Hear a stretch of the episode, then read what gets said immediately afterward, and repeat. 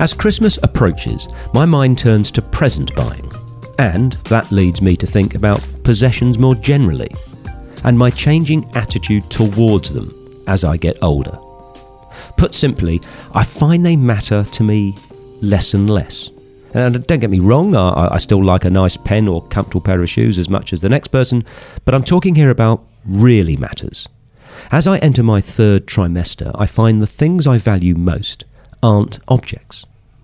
Instead, they're things such as the quality of my relationships, my close family members, meaningful experiences, memories, whether it be creating new ones or enjoying old ones, rewarding work, making a contribution.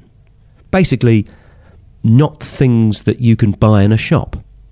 Which is ironic because on five of my life, the choice that often leads to the most entertaining, meaningful, thought provoking, and moving stories is the fifth possession choice.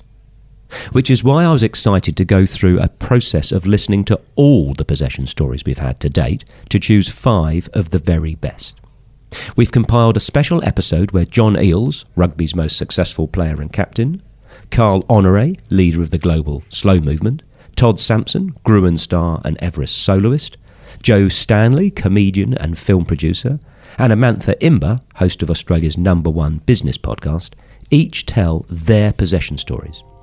It makes for a fabulous episode, and I hope you get the time during the hectic festive season to check it out.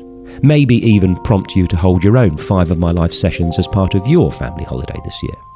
Either way, very best wishes to each and every one of you, and please do tune in to our episode next week. And thank you for your messages of support for the show. It's much appreciated.